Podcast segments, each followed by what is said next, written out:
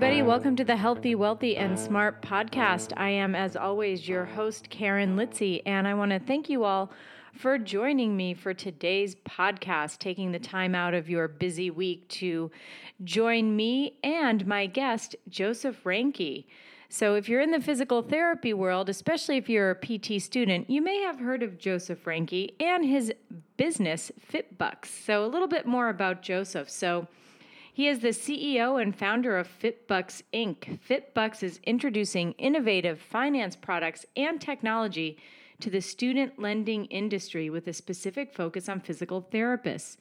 Thus far in FitBUX's beta test, they have helped P Ts develop financial strategies on over eleven million dollars in student loans.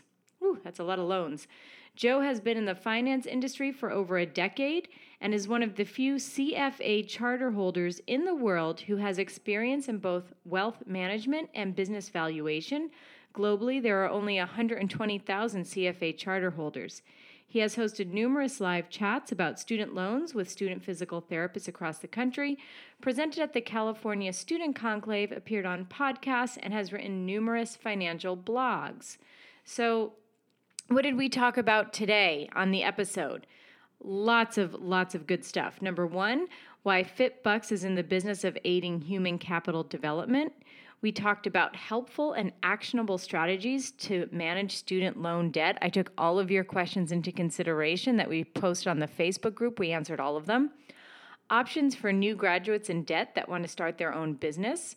Why student debt should not get in the way of a worry-free retirement. And we did talk a little bit more about investing in retirement options as well as paying off those student loans. So great episode.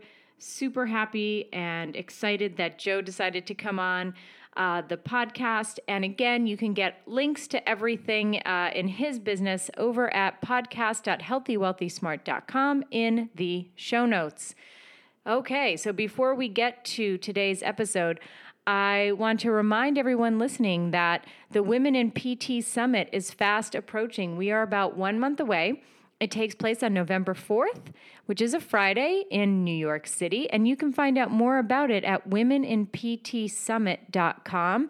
So that's on the fourth. Then the next day, we have another great course with Doctor Bronnie Thompson and Allison Sim, and it's on how to uh, communicate with your patients, how to effectively communicate with your patients with persistent pain. So if you're a student and you're listening, you can go to both events for two hundred bucks.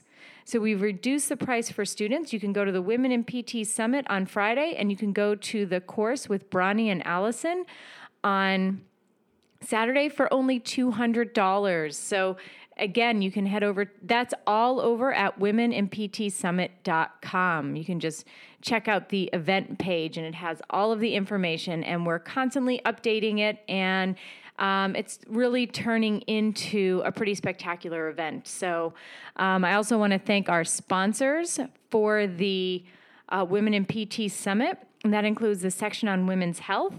That includes uh, Evidence in Motion, E I M, the private practice section, home run physical therapy, entropy physical therapy, velocity physical therapy, Healthy, Wealthy, and Smart is going to be sponsoring. Um So lots of sponsors, lots of uh, really fun stuff to look forward to there. And we've got some great speakers. So yeah, it's it's really it's really going to be a lot of fun. Oh, and of course, we can't forget one of our biggest sponsors, WebPT. So thanks to Heidi and the crew over at WebPT for being a sponsor for the Women in P T Summit. Uh, and that's it. That's it for now. So listen to this great podcast with Joe Reinke, and I will catch y'all next week. Hey, Joe, welcome to the podcast. Happy to have you on.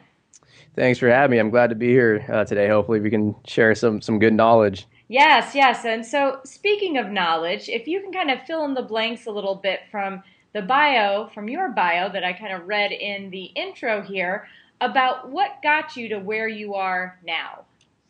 Yeah, so you know, th- uh, growing up, there's always two things that really interested me. Uh, sports was number one.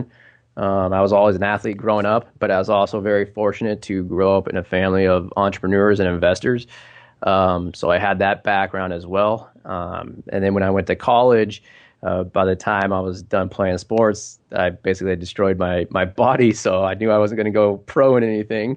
Uh, so that left me with my my other route of finance, basically. And I had a choice at that time um, in terms of, do I get my M B A or do I get uh, this thing called a C F A charter? Um, which, as I started researching it, the C F A charter is more geared towards like investing um, and portfolio management. Um, and it's, you know, extremely hard to get because it takes you three years to get it. And if you pass one test, then you can't take it again for the next year and whatnot. And I said, so if I could, you know, teach myself that material and go that route, that's the way I was going to go. So I passed the first test and I said, oh, that's the way I'm going. Um, and so that's kind of led me to where I'm at today, because I started off in wealth management and transferred into doing more investment analysis and merger and acquisitions. And with that knowledge, I started accumulating and seeing really different things in the market that was going on that weren't being answered by current technologies, and said, well, I, I think I can develop uh, a technology and a business around this, and decided to to leave that valuation job and start my own company. So that's where we're at today. And what, just so that the listeners know, C F A means? It's a Chartered Financial Analyst. Thank so, you. Um, yep. Just so that people know, we're throwing out these acronyms. Um, and your company, Fit, FitBUX. Yep. So if people want to find it, and we'll, we'll, this will be all in the show notes and everything, but uh, it's w w w dot fitbux dot com. So yep. When did you start this company and why? Uh, so this company, the... The idea for the company actually started way back ten years ago, um, back when I was in wealth management. And I started seeing some major disconnects with actually what I was studying in terms of the C F A materials um, and how that information is is displayed and told to consumers. And there was no easy way to really explain it. And at the same time, for the uh, bank that I was working for, and some of the insurance companies that we were selling products for, I was actually developing products for them. Um, different types of insurance, annuity products, different types of what we call structured C Ds and whatnot. And all these products, I was like, you know, that, you know, they're good as standalone products. If I could ever find a way to tie them all together one day, that would be great. Um, so then I left that industry, and in the valuation field, I started, uh, we were doing a lot of valuation of what we call intangible assets. So like when we look at a company, we were doing a lot of valuations on their employees and their corporate workforces. And I said to myself, wait a second, all of us have an intangible asset. Our skills, everything that we develop, you know, P Ts, for example, getting your doctorate, getting fellowships, all that type of stuff, that's your personal intangible asset. And I have these expertise of uh, valuing that and incorporating that into someone's financial profile. And that's kind of that missing piece that connects all those products that I wanted to do. That's the missing component. And that's the missing component of taking that material that I learned and actually showing it to consumers. And so that's where FitBUX started. So about a year ago, we started, I had developed an algorithm that quantified all that information into one easy to understand score. And we started developing that on a, on a technology basis, and we're specifically starting it in the student loan node because, in my opinion, that's where a lot of people are already getting behind uh, that financially because of their student loan debt, and they don't have anybody to turn to and an easy way to understand of how to pay this stuff off and get on that right path towards developing a financial future. Um, so we're taking that technology that I developed, you know, and said, this is how we're going to do this, tie everything together, um, easy to understand with a score, and then we can wrap it in some of these innovative products off of it as well. So that's where we're at today. So we've been in business a little bit over a year. Most of that's been basically development, and now we're going out and starting beta testing and rolling it out to uh, the different, you know, different people, specifically within the P T market. So nice. Yep. And so obviously today we're going to be talking a lot about student loans. Yep. And now is the time. Most uh, students just started back at school again a couple of weeks ago. Some may be graduating maybe in December, maybe in May. And especially in the P T world, many students are graduating with a mountain of debt.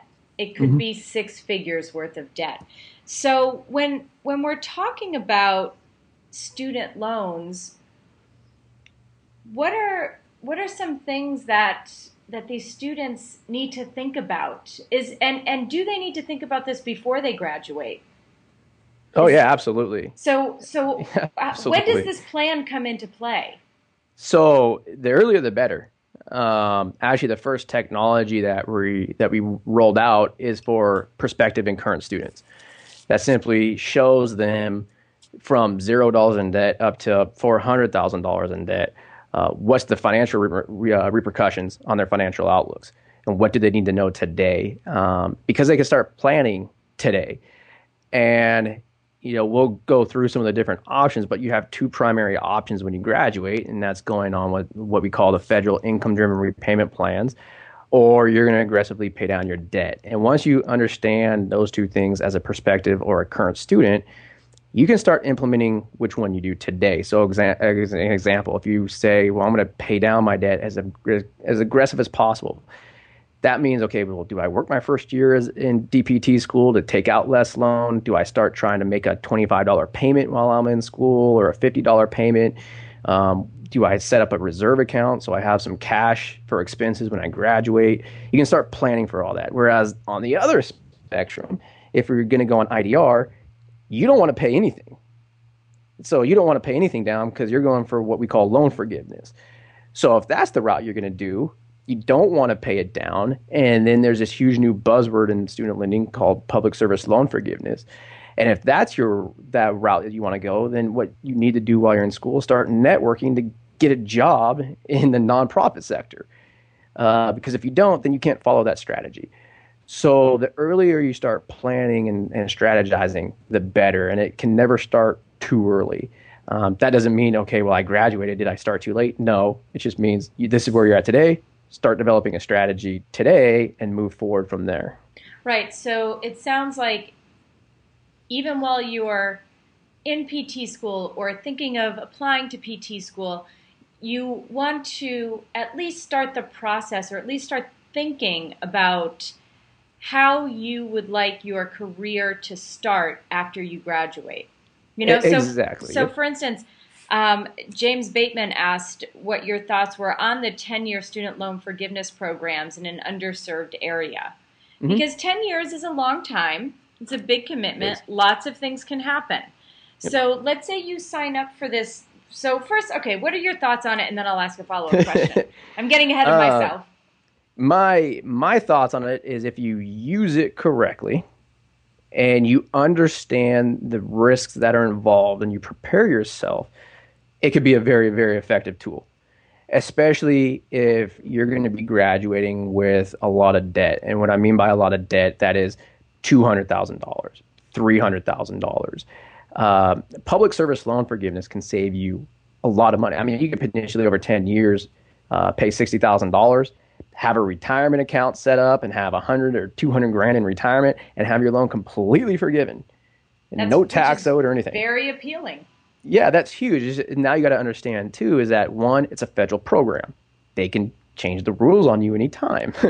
uh, the other thing is that specific program was launched in October two thousand seven underneath President Bush. Mm-hmm. That means the first person to qualify for it won't even qualify until October of next year. So the federal government hasn't even set up the system for people to be able to qualify for it. Nobody even knows what that system looks like yet, or how do you go about submitting the paperwork, or how does that work? Um, nobody has an answer yet. So wait, there's wait, a lot whoa, of whoa, whoa, whoa, whoa. So back up for a second. Yeah. So, so this was signed in in two thousand seven. Yep. Right? That is and correct. So, as let's say as a student, could you enroll in the program in two thousand seven?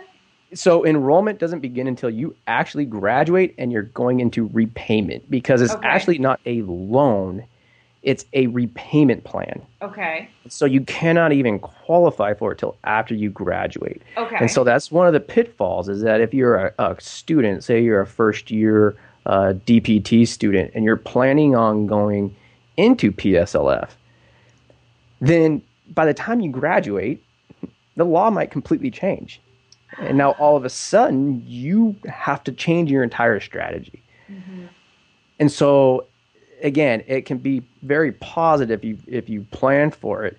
And if you understand that risk, and if it does change, then you can say, okay, well, I knew that was a possibility. I don't have to panic. I can potentially do this now. Mm-hmm. But you still have to understand the, the benefits and the disadvantages of it. Mm-hmm. Uh, and again, if you're a recent grad and you're going into a nonprofit, you know, you might as well try to take advantage of it, because like I said, you could potentially save a lot of money. It's just, are you going to be there for ten years? That's right. The major and, question. Yeah, because lots of things can happen in ten years. So, so then my follow-up question is, is let's say you're five, six years in to working through this ten-year program, and something happens and you need to move. Mm-hmm. What happens then? Like, do they not repay any of the loan?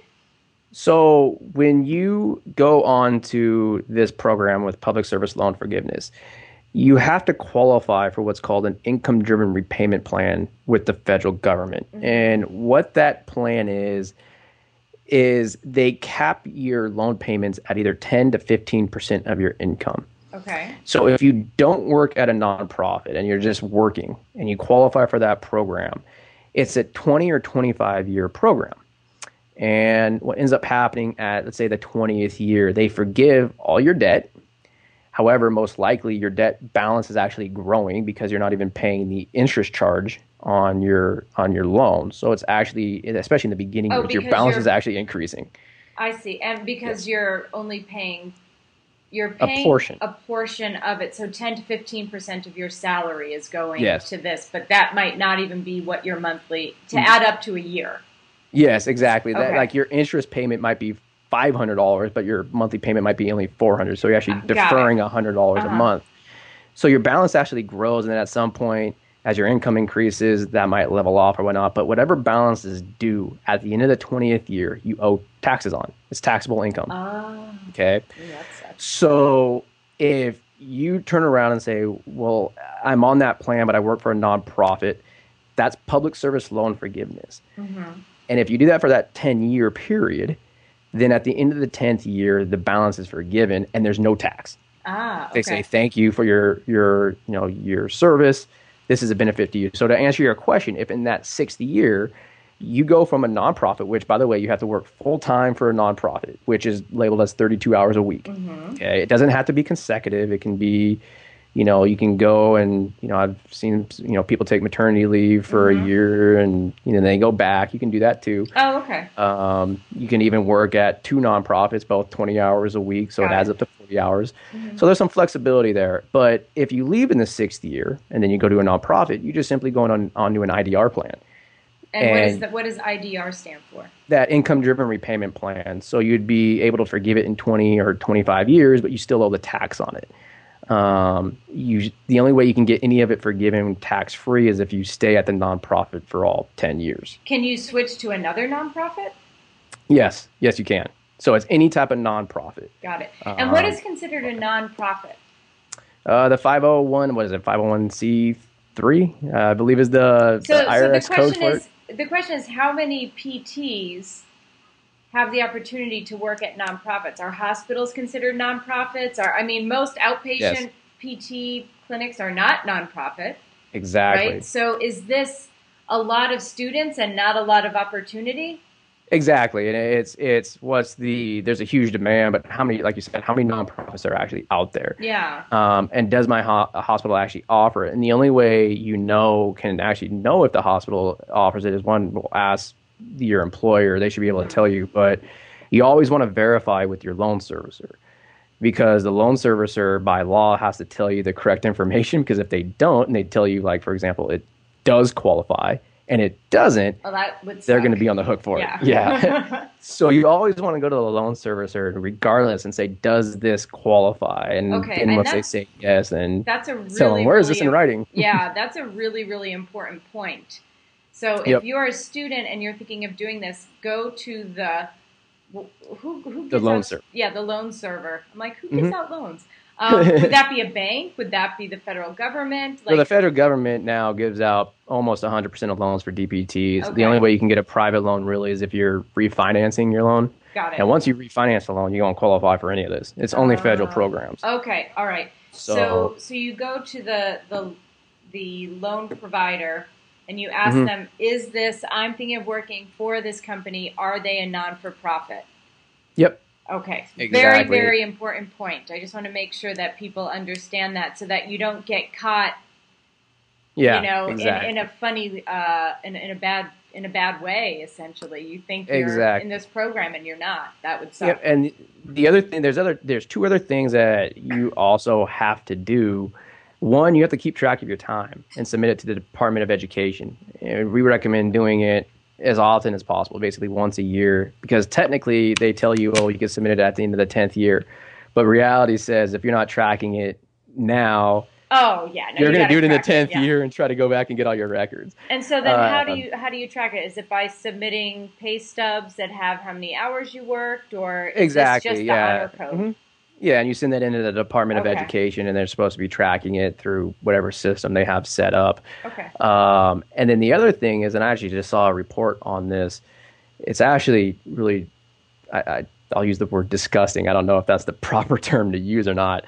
Uh, but that federal income-driven repayment plan, okay, was based on a percentage. The, that's the twenty-year, twenty to twenty-five-year. Yes, plan. Exactly. Okay. There is now Uh, two hundred twenty billion dollars of student loans on that plan, okay? Mm-hmm. That means, basically, the way I look at it, two hundred twenty billion dollars of loans that were taken out that, you know, they're saying you, you took out oh, probably a little bit too much money, um, you know, so we're going to cap this for you if you want to. Um, however, with that dollar amount, the biggest problem is, one, I saw a report the other day that almost fifty percent of the people on it don't even know that they're on an income-driven repayment plan. They got a notice from their loan servicer saying, you may qualify to lower your your payments, you know, click here. And then they just get a thing saying, hey, congrats. They answer a few questions. They say, congratulations, you know, you actually qualified for a four hundred dollars monthly payment. And they say, oh, okay, great. That's better than paying fifteen hundred dollars. Mm-hmm. And they click, and they think they're paying down their loan. And they're not. They're actually deferring the loan. Ah, and with that, I see, I see. Over this twenty-year period, and so then exactly. at the end of the twenty years, the loan is capped off. But let's say you have ninety thousand dollars left; you have to pay taxes on that ninety thousand. That is correct. And so, I'm getting what, it, I got it, I got it. And so, what ends up happening on that income-driven repayment plan, the people that go onto it, you have to submit your um, your information, your salary, and your earnings information every year to the Department of Education. So twenty-five percent of the people that go onto it within a year, they drop off of it because they just simply don't submit their documents. Because they didn't so know? Now, yeah. Yeah. Oh. And so now all of a sudden your payment goes from four hundred dollars to fifteen hundred dollars and they don't know why. Oh my. Is that's it's like the housing market, right? When people took out these these loans with these different arms and things like that, and they're paying X amount, and all of a sudden, guess what? Now you have to pay twenty-two hundred dollars a month. And you're like, yeah, what? It, Exactly, and that's the analogy that I, I use a lot because, you know, if you go back to that mortgage crisis, mm-hmm. okay, you look, it was called, I'll use the technical term, it's called the option arm. Yeah. Okay, basically, you just don't pay enough to even cover the interest, and your loan balance keeps growing, is what that word actually means. So, so your loan pot keeps growing, even yes. though you're paying something every month. Yes, exactly. Okay. That was the type of loan as well as a variable rate loans. Mm-hmm, mm-hmm. Those are the two main issues in the mortgage crisis. Mm-hmm. What people don't understand is those loans weren't new. Those loans no, no, no. had been around for decades. It's mm-hmm. just investors used them. And mm-hmm. so if you use financial products in the appropriate way, you could use them to tremendously benefit yourself. The problem with the mortgage crisis is they took those products that investors use and then tried to turn around and use them to buy primary houses. Mm-hmm. It doesn't work that way. And that's the same thing with the student loan is your loan can be used very effectively. And if you strategize and understand how to, to manage your risk, you can use it very effectively. If you don't, you're basically misusing the product, and it can come back and hurt you very badly down the road. Right. So it's, you know, understanding those products. I, you know, we went through some of the disadvantages of the income-driven repayment plan. One of the major benefits is If you do it right and you save five years out of school, you can have fifty, sixty grand in cash plus a retirement account. So if you do it right, or if you go on P S L F, the Public Service Loan Forgiveness, you could put yourself in a very good situation. But you just can't misuse the product thinking everything is great and you're not saving money. Instead, you're taking vacations that cost five thousand dollars a year. And now all of a sudden, twenty years go down the road and the I R S knocks on your door and says, hey, you owe ninety grand. And you're and it's like, like uh, uh, I don't have that money. So so it's definitely important if you're on that that loan forgiveness or, uh, repay, or the repayment program, the twenty to twenty-five year program, is that, yes, you're paying less, but you really, really have to be very, very diligent at saving money. And and I would think, like, take this money and put it somewhere. Yeah, where absolutely. You can't even get your hands on it. Yeah, you know? Absolutely. Because and, and we're we, human beings, yeah. right? Human beings, yeah. see, we use. We use what we see, you know? So if yeah. you take it and put it into an account where maybe it can grow. I mean, it doesn't have to grow immensely, right? Yep. But But you can put it into uh, a, a high-yield savings account yep. and just keep it there. And then in that twenty to twenty-five years when you have to take the money out, it's no big surprise that, hey, you owe taxes on X amount of money. Yeah, what, and you can get creative with that? it. What's the tax rate on that? Um, we, we when we do the analysis, we assume thirty-five percent, mm-hmm. just ordinary income tax. Now, mm-hmm. if that's where it's going to be in, you know, twenty years from now, who knows? Mm-hmm. Um, it, you know, some will say it'll be higher, some will say it'll be lower. Who knows? Um, but that's what we're using right now in our analysis. But like you said, you you can get really, you know, creative and diligent with what you what you do with that money. You could put it in, like you said, a savings account. I've even seen some financial advisors uh, that when they sit down with someone like a D P T and they say, you know, you're married and you have a child, the other thing you need to worry about is something like life insurance. And so they'll put it into a cash value life insurance policy. So the person's basically covered for life insurance for twenty years. And then at the end of the twentieth year, they liquidate the uh, the life insurance and take the cash value to pay the tax. Mm-hmm. But at least you're t- killing two birds with one stone. And again, hopefully it's not actually, literally. Yeah, exactly. Uh, I thought you were going to say at the end of twenty years and, you know, you, yep. you're, you can end it all, and then your family's got uh, exactly. They're taken care of. Not uh, watch watch your so, spouse at the end of that twenty years. Yeah. So, I mean, is that the best strategy for everybody? No, yeah. but there's a things that you can do, and like I said, as long as you're strategizing. And, and I've even heard people say, "Well, Congress is going to change that law where it's taxable income." Okay. Well, let let me give you a little framework on that, because that law actually also applies to mortgages. So a lot of people don't realize this. When people got foreclosed on uh, back in two thousand eight, they actually owe taxes on that money as taxable income. They sure do. They suspended the law for about two years, but it's not off the books. So if you're developing your entire strategy around, well, maybe Congress will forgive it, don't bank on it. Mm-hmm. Now, if they do, great, you have ninety or one hundred grand that you just saved up to Bonus. pay your taxes and have to pay yeah. for. yeah. But so I now wouldn't, you yeah, take that five thousand dollars vacation. You can't possibly bet on that. No. That's a and, bad bet. Yep, exactly. And that's, I mean, you're better off just going out to Vegas and putting your money on something out there and saying, Put, put ninety thousand dollars on black and see what happens on exactly. the real deal. Exactly, you know, double you, it and just tell people, hey, I just made one hundred percent on my money. Let's exactly, go. Exactly, exactly. So. Okay, so we've got the the student loan forgiveness program in underserved areas, nonprofits, this twenty to twenty-five year income-driven repayment plan, which twenty years is a long time, man. Very long. Um, holy cow. Uh, okay, so what are other options for these for the, this mounting student loan debt? Yeah, so one of the other options, and I'll stick on the theme of the public service loan forgiveness, that was all federal.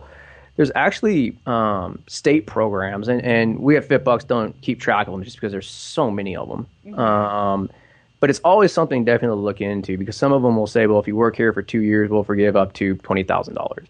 Yeah, uh, I think that's great. Those are great programs. And yeah, if you it's find a nice, them, great short-term program, and so yeah. every state's a little different. So mm-hmm. who, if you're the student, who do you, how do you find that out within your state? Who do you have to go to for that information? You just have to be extremely diligent, and you can reach out to a lot of nonprofits. They'll tell you. Um, a lot of the underserved hospitals, mm-hmm. if you go in there and say, you know, do you guys offer this? A lot of times, if you just go and read job offerings, they'll tell you we offer a public service loan forgiveness program for X Y Z years of service. Um, you know, so that's there. Some companies are starting to offer, and this is actually something that we're looking into as well at FitBUX, is offering a an employee benefit that pays down the student loans.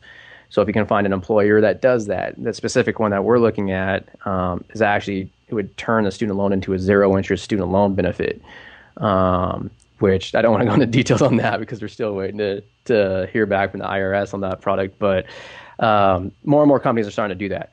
So that type of help is there. Now, what else can you do? Um, there's kind of two extremes, okay? There's those people that have, you know, a significant amount of debt, you know, two hundred, two fifty, three hundred grand, three fifty grand in debt, that you're going to, it always mathematically makes sense probably to go on, on one of those income-driven plans. Then you have the other side of the spectrum where people have like fifty, sixty, seventy thousand.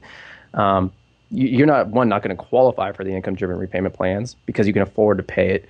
Mm-hmm. So you want to decide how effectively to pay down your loans. So in those cases, you need to then start saying, you know, do I prepay or do I invest? Do I save for a house? Do I save to start my own company? If I'm going to refinance, what type of product do I use? Do I shorten the term of my loan? So on and so forth. But the the biggest issue, and especially for P Ts, is if you're in between those two extremes. And on our calculations, it's probably about sixty to seventy-five percent of graduating P Ts are between that, oh, I'm paying this down because I can afford to, and I'm going to be in this I D R program.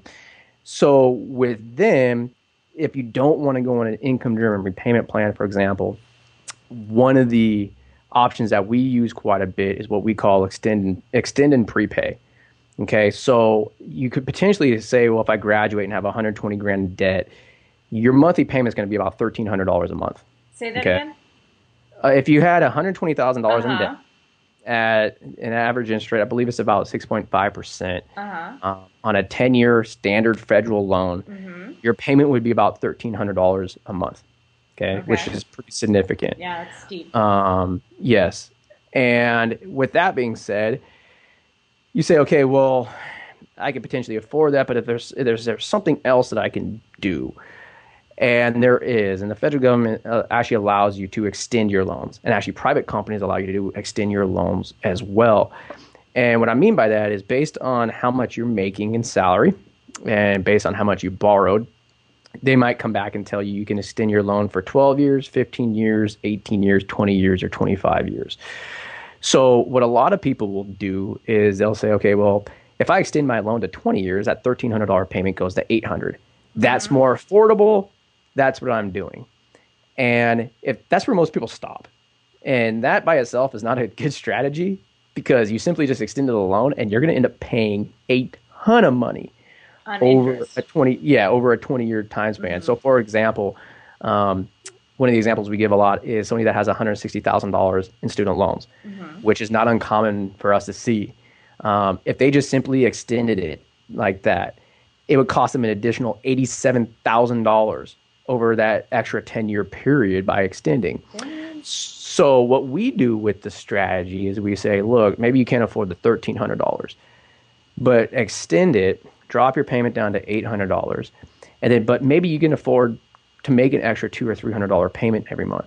Yeah, I was just going to ask that. Can mm-hmm. you make extra payments on exactly. months? Exactly. Okay, and then let's say five years from now, your income increases exponentially. You can pay it discretionary, down. Yes. That's why when you do that, you then take that two or three hundred dollars and your highest interest rate loan, funnel all that money into paying that high interest rate mm-hmm. loan down as fast as possible. Mm-hmm. And maybe you don't pay it off in ten years. Maybe it takes you twelve years, but at least you're not paying it over twenty, and it gives you some more flexibility because instead of having to make a thirteen hundred dollar payment, you're only required to pay eight hundred. But you can pay more. Exactly, you can pay more anytime you want to, and if like for whatever reason you're paying more and one month goes by, say you're a traveling P T and you don't want to pay an extra five hundred dollars one month. You don't have to. You can put it in your pocket and use it to, you know, for your rent then your new place that you're going to or whatever it is. So you increase your the flexibility of your repayment plan yeah, just by doing that. Mm-hmm. Yeah, and we see that that quite a bit.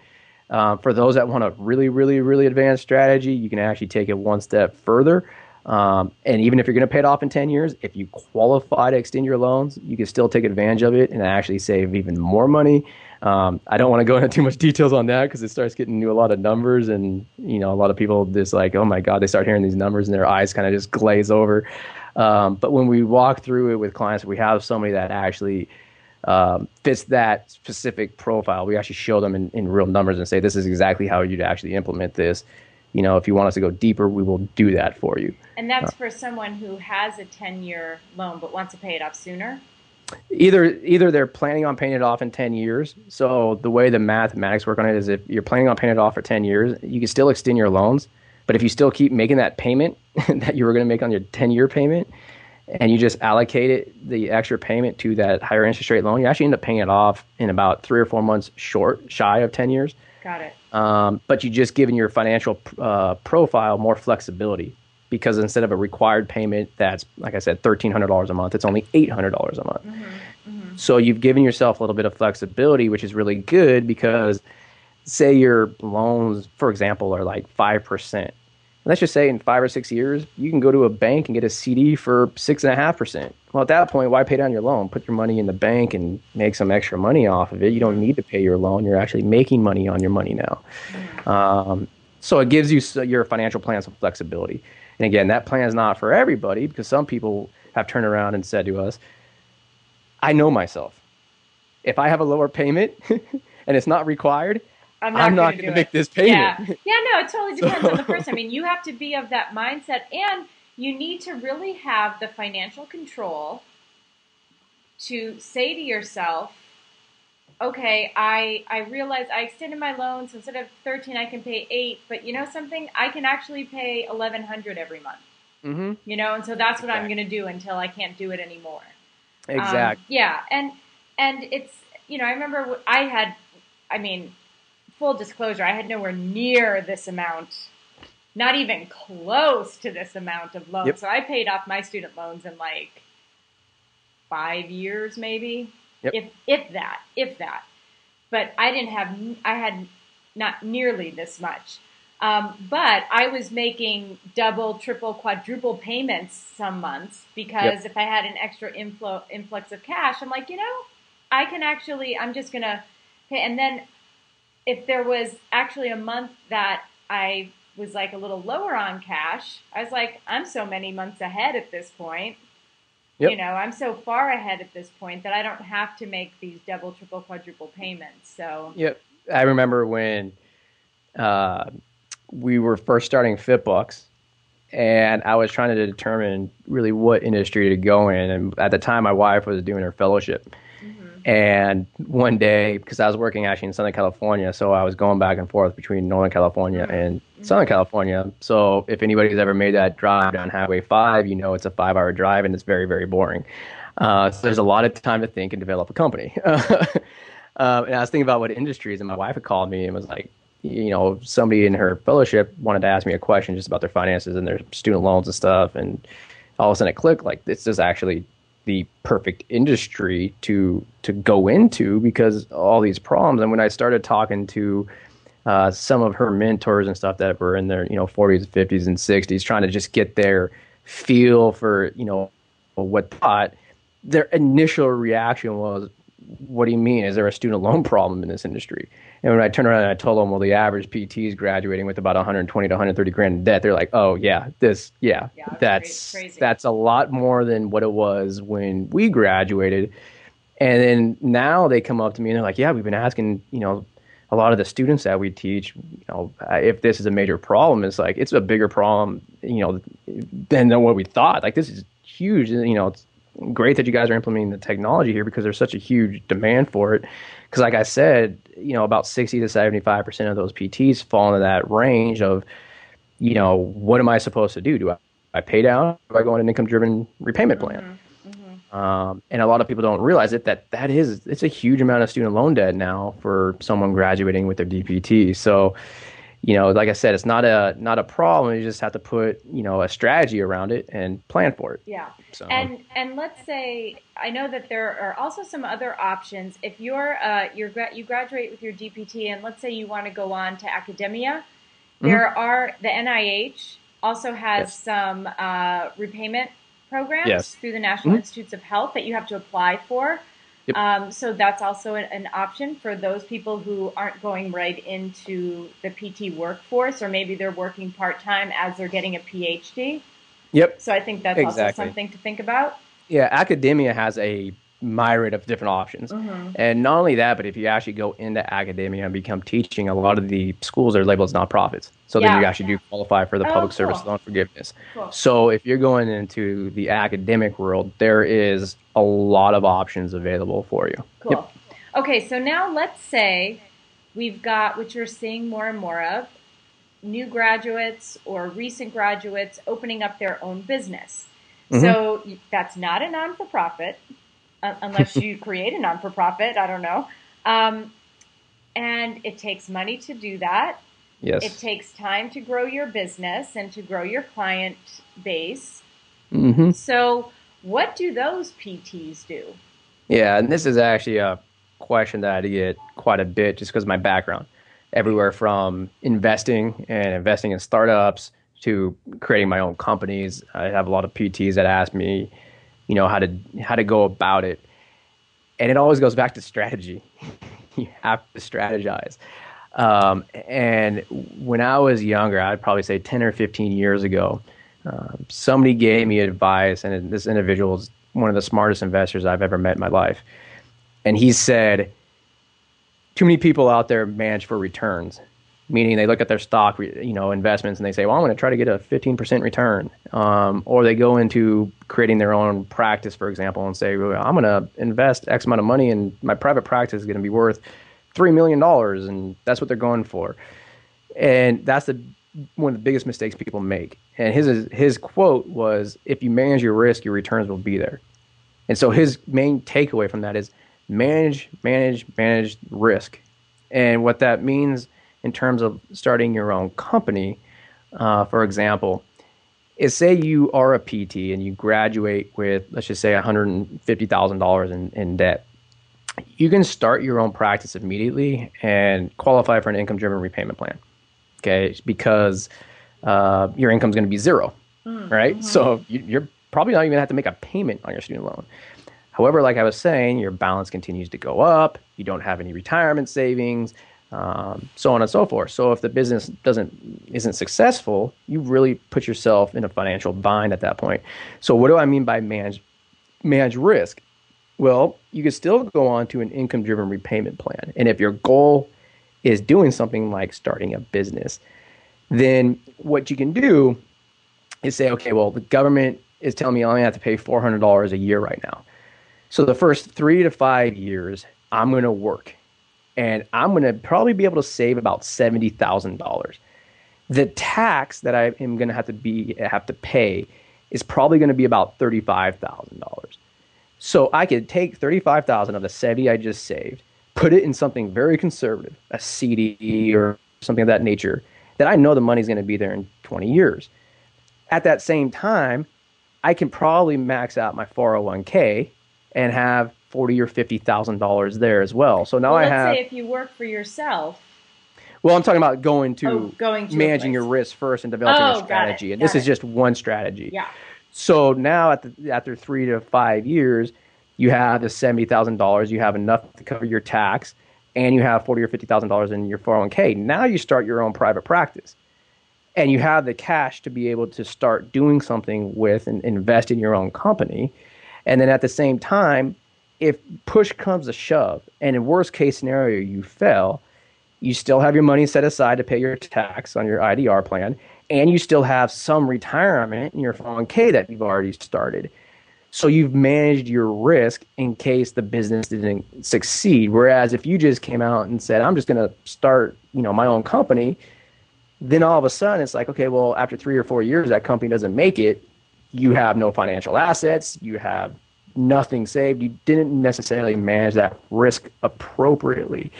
And one of the things that I oftentimes, you know, will tell people is you have to make sure that you use financial products correctly. And I oftentimes go back to the mortgage crisis, and, you know, we had discussed some of that and the misuse of those products. And oftentimes we have to take a look, step back and say, okay, well, when I got my D P T, the whole point was I'm going to become a physical therapist, and those cash flows from that profession is used to pay off my student loans. So if all of a sudden you say, I'm going to start my own business, you are no longer a P T. You're a business owner, first and foremost. Now, that business might be a P T, but you're a business owner first and a P T second. So now you may be saying you get in a situation where if I'm on I D R, I'm basically leveraging my company using a student loan to finance my business. And that's not what the student loan was actually designed for. Mm-hmm. And so if you're not planning that correctly, just like with any financial product, it could potentially come back and haunt you. Now, why, like I went back with that example of saying, well, what if you work for three or five years, you go on I D R, save the money. The other thing that allows you to do is start learning stuff about businesses, reading about businesses, reading about marketing. So maybe during that time period, you start a podcast or a blog or something else on the side so you can start that foundation. Um, and so, again, that's just one strategy. I've even seen out there where kids came in and said, you know, their first year in D B T, they're like, I'm going to be self-employed. That's fine. This is the strategy to implement that. And they began saving a reserve account while they were in school. And so even though they have their loan, they still have twenty thousand dollars or thirty thousand dollars on reserve, and they're ready to go when they graduate. And that that's what you plan for, great. You develop a strategy.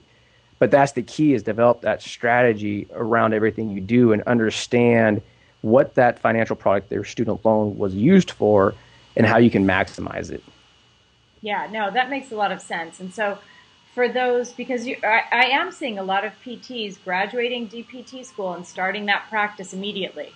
So if that is your plan, then start saving as a student is your best mm-hmm. advice.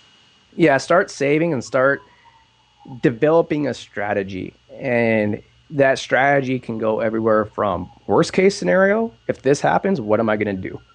All the way to best case scenario, this is happening, I'm going to do X, Y, Z. I'm going to mm-hmm. expand into this, I'm going to do that, I'm going to do that.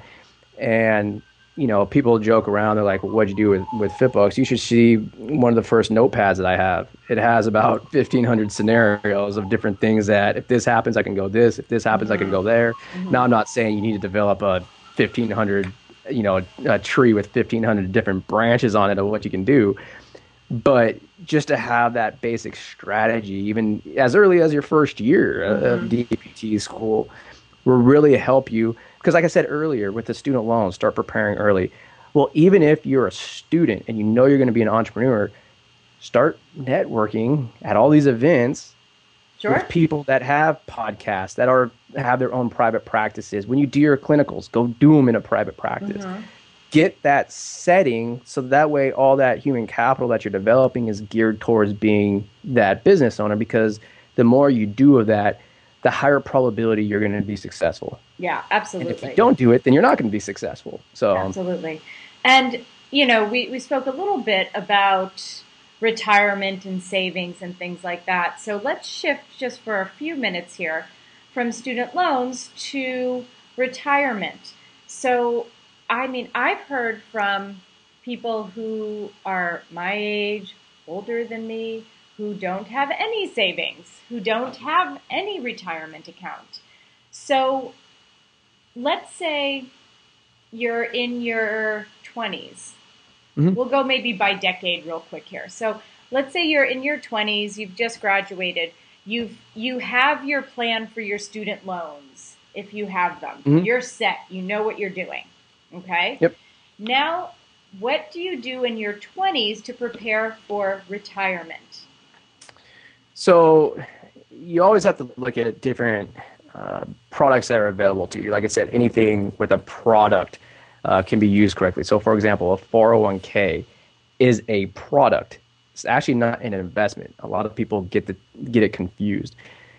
So think of it. Think of like a bank. Okay, a bank um, is a, a structure, right? You walk into the bank, and in that bank, you can get savings accounts and money market accounts and mortgages and all these other things.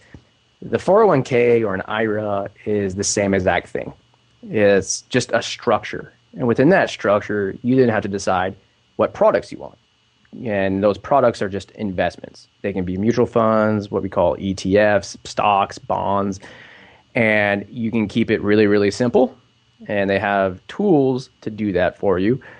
Or the more you get accustomed to that finance, you can start digging deeper and deeper and deeper. So, for example, you know, with uh, the hospital that my, my wife works at, I can go into individual stocks with their four oh one Ks. And we signed off on it saying, you know, I'm a financial expert and I know what I'm doing, so they gave me the okay to do it. Some companies say, here are, you know, ten target date retirement funds, choose one. Mm-hmm. Um, and that's the simplest thing to do. Now, I, I still recommend to people, you know, understand what those are and how they work from a high level. So that way, when they go down five or ten percent, you're not panicking and you can understand why. Um, but as a twenty-year-old, you know, and in your twenties, my main thing is just start developing some some financial knowledge and keep it simple. Um, and then as you grow older, you can start to understand what they, you know, what these things are, and potentially, you know, get your feet wet in it as well. Uh, you know, a lot of times in the in the finance industry, and I, I saw this a lot just because being on the other side, a lot of financial uh, representatives will use what we call framing, and how we frame questions and statements because they're trying to sell a product.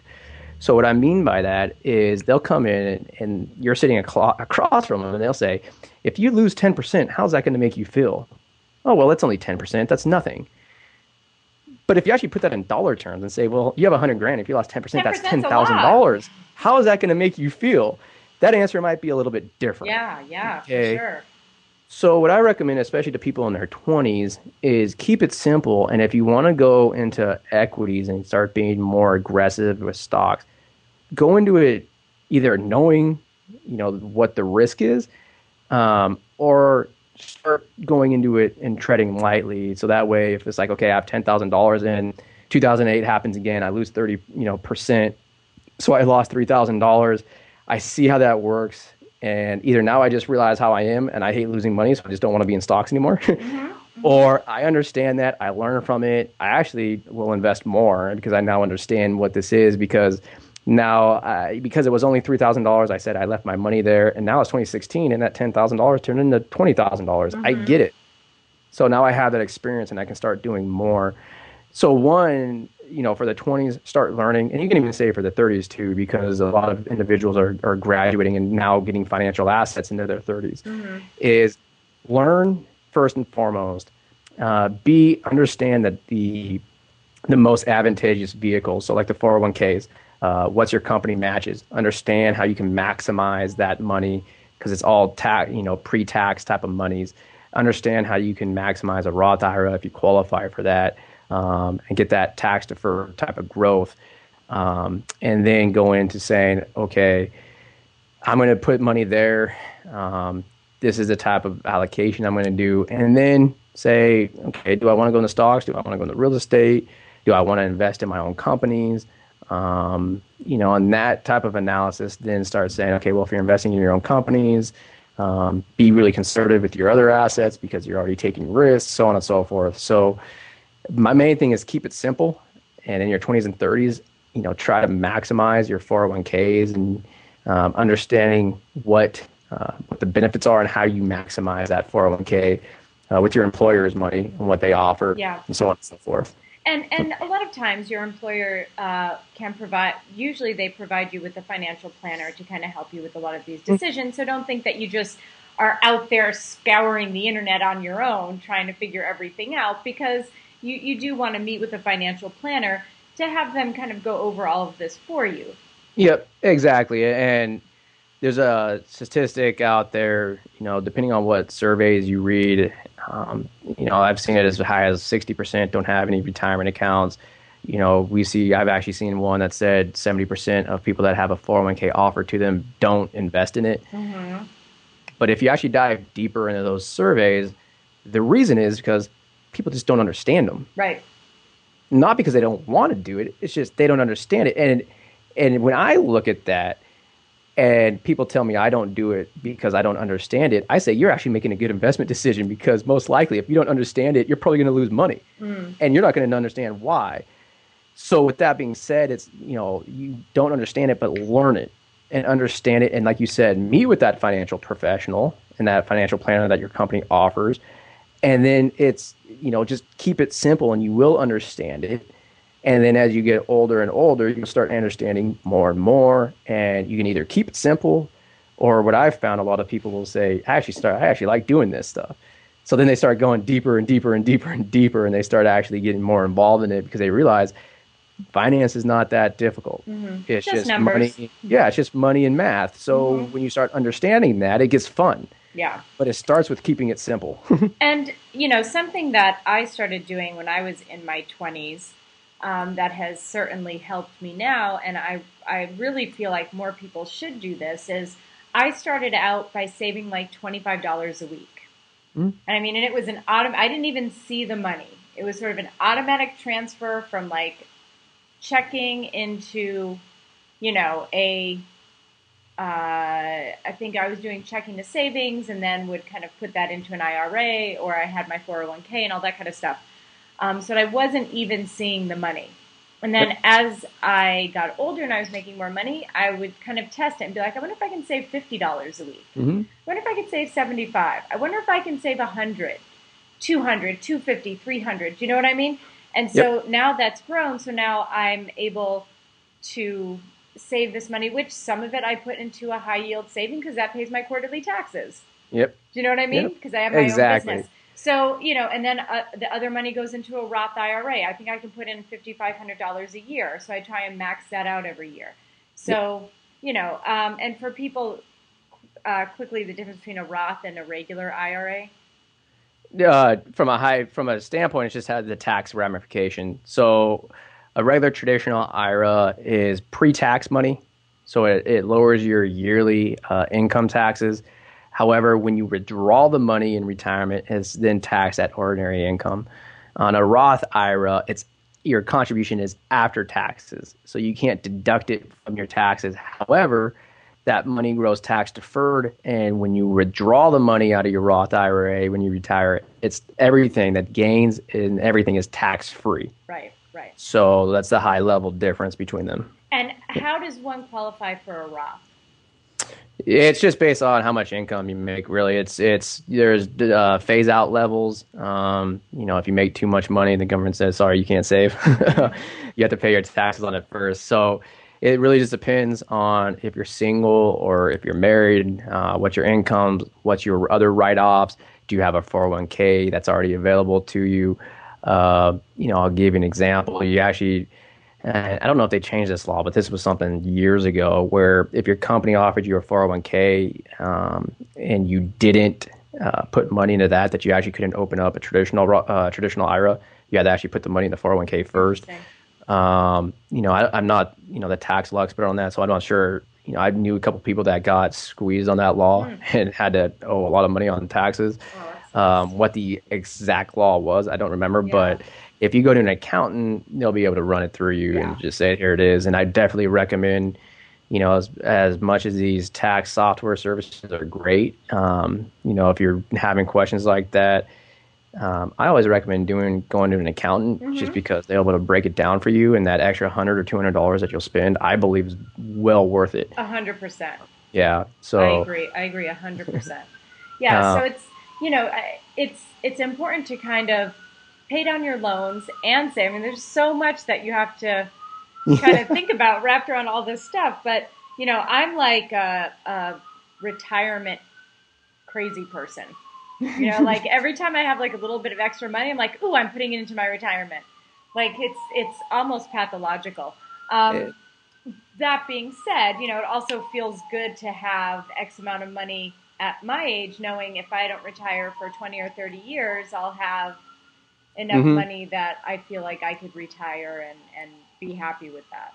Yep. It's, it's always going back to what you feel comfortable with. So like you were giving the example, um, you know, you would save twenty-five dollars every month or fifty dollars or whatever it was. And now as you've gotten older and you're accustomed to that, you want to put as much as you can into mm-hmm. retirement. You, and that works. Um, you know, that's one way of doing that.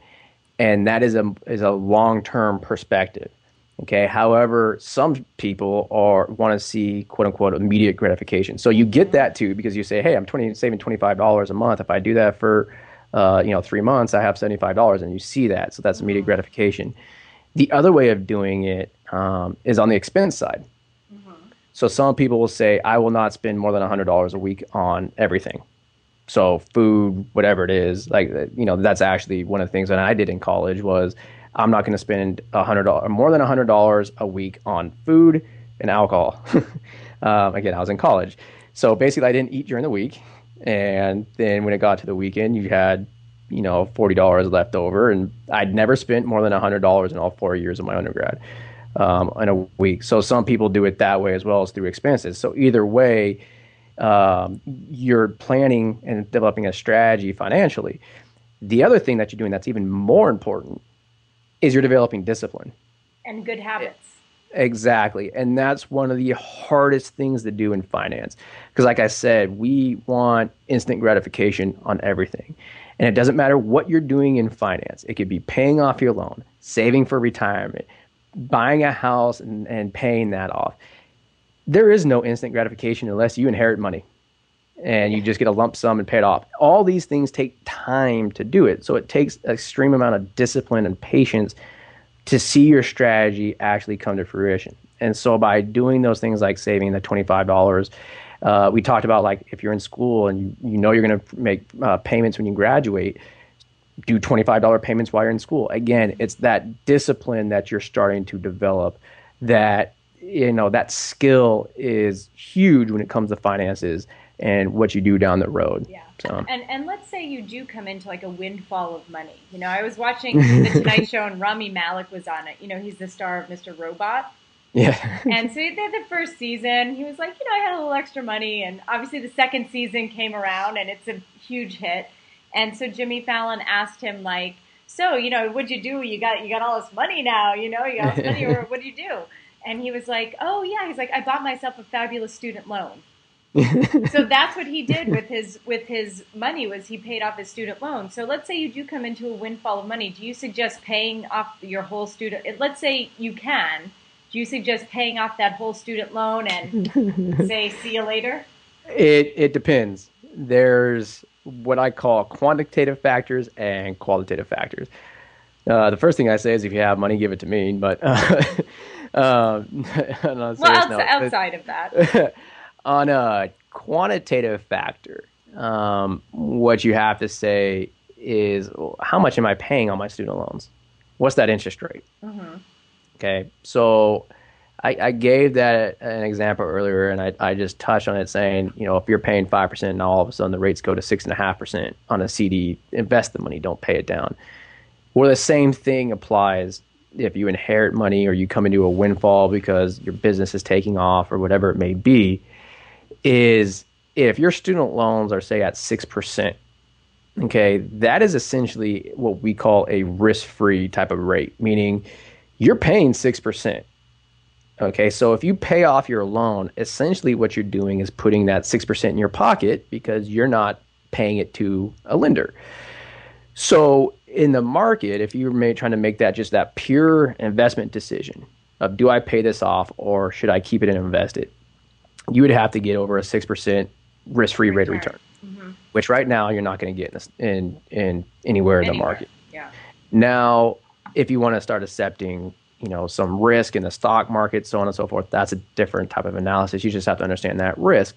Um, but then there's even a, a case where I've seen some people that, you know, they'll have different loans um, at two, three, four percent uh, from their undergrad, and we don't have these anymore. I'll give you an example myself. I had a one point seven five percent loan um, from from when I was in college.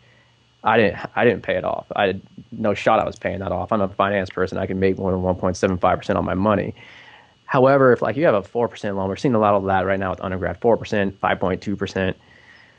Maybe you can, and that's a decision. That's something that we walk through with, with people when we look at it. Um, but there's a qualitative factor that you also have to think about. Even if you can make four or five percent, do you want debt on top of your head for the next X amount of years? Because whenever you have debt, it's restrictive. So, for example, um, starting your own business. You know, people oftentimes say, how how can you start, you know, FitBUX, living in the, you know, San Francisco Bay Area? you know, one of the most expensive areas in, in I, the United I States. I know. It's like almost more expensive than New York. Exactly. And it's like, I don't have any debt. That's how. Mm-hmm. I, I don't I, have any I, debt. Exactly. And that it gives you flexibility. If you want to start your own private practice, mm-hmm. you don't have any debt. It gives you a lot more ability to do so. Mm-hmm. Um, you know, something like uh, I'm in finance. So there's a good possibility before I started FitBUX that I move. You know, like I was saying, when I got first got married, my wife was in a fellowship doing it up here in Northern California. I was in Southern California. And I was looking at jobs in Hong Kong, Switzerland, New York, all over the place. And in her case, it's like, look, if I get something in, in Austin, Texas, for example, I'm I'm moving and you got to move too. So if you have to do something like that, if you have debt, it's extremely hard to do. Uh, you start factoring in things like children. It's extremely hard to do. So there's that qualitative uh, piece that if, like, look, if you have a company, you're starting to, to bring in money, even if you work, you know, in an outpatient clinic for a hospital and you get a five thousand dollars bonus, you know, that qualitative factor of paying off your debt, not having it weighs, I've found, is more of a decision than what is my investment return going to be on my money. Mm-hmm. Like, I just, I don't want this debt. I don't yeah. want this over my head. I want this gone. Yeah, that's what, so. When I was down to like my last couple thousand dollars on the student loan, I was like, I am just writing a check. Like I, I could have, you know, done it over a number of months, and I was like, screw it. There, there's actually boom, boom, funny. Boom. There's Here's uh, the check. I'm done. And I actually have hanging in my bedroom the letter that says your student loans are paid off. We were laughing when we first started FitBUX. Uh, there was a video that came out from a rapper that went to L S U, and it's called "I Finally Finished Paying Sally Mae Back" because oh, he signed a, a a contract. Yeah, yeah, yeah. And the first thing he did was pay back his student loan. So we joke around, we play it almost on a daily basis when we come into the office because it's like, you know, that feeling of not having that debt anymore, that qualitative factor of it's gone. It is it's just nice. It's awesome. It is. It so. really is. It just. It, when people say, oh, is a weight lifted off your shoulders? It truly it is. is. Your financial stress just goes out the yeah, door. Yeah, yeah. No, it's, yep. it's, it's awesome. And, and being debt-free is a great feeling. And I know that a lot of people probably listening to this podcast may have several years, decades before they're debt-free, but know that you can have debt, you can pay off your student loans, you can invest. Yep. You can do all of this stuff. So you can pay down your loans and invest for your future. And I think yep. that that's something that I think we definitely talked about today, and and just something to keep in mind for um, for all of you students, recent grads, and even not so recent grads who are still have a lot of debt on their shoulders. Um, yep. So before we uh, wind things down here, people want to get in touch with you. How can they do it? Uh, FitBUX dot com is the easiest. Um, we're accepting people into our beta test. Like I said, we're concentrating our technology one hundred percent on P Ts. Okay. Um, so we will accept other people. Like if, if you're a P T and you're like, look, my friend has their M B A or, you know, they're an O T or something like that. Can you guys help them? Yeah, we can. We're just not targeting them. And our, and most of our databases are all geared towards P Ts. Like, so for example, we went out and quantitatively ranked all two hundred forty D P T schools. Um, based on cost of income and all that good stuff. So if you're a P T, you just go on there and say request invite. It's an email. We'll send you instructions on where to go to sign up and do everything. Um, you can also get a hold of us through Twitter or Facebook as well. Um, so that's that's and, the other two. And ways. Is this beta test only for P Ts who have loan debt? No, I mean, I can show some other people some, some different things that they want, our opinion on things. Um, we had to be very careful because uh, because there's concentrating on student loan debt. Our Series seven license that I had, I let lapse mm-hmm. because it's it. so like if somebody comes in and says, how should I allocate my money and what stock? I can't give advice on that. We're not financial advisors. I can okay. point you guys to a right some different people. And like I said, I, I can actually give you that information. It's just regulatory-wise yeah. and legally. It's like we're walking on some eggshells there. Yeah, yeah, yeah. Um, but I've had some people come in and they'll say, you know, I, you know, somebody told me to do this, this, and this with insurance or this stock allocation or this four oh one k. You know, what's your opinion on that? And, you know, I'll give them my opinion um, and just say, you know, think about this or think about that. Mm-hmm. You know, I have no, no, uh, no hesitation on that. But our technology, so for example, one of the questions we ask, we, we go through a lot of information about their background because um, we're trying to develop that human capital side mm-hmm. and, and really customize it.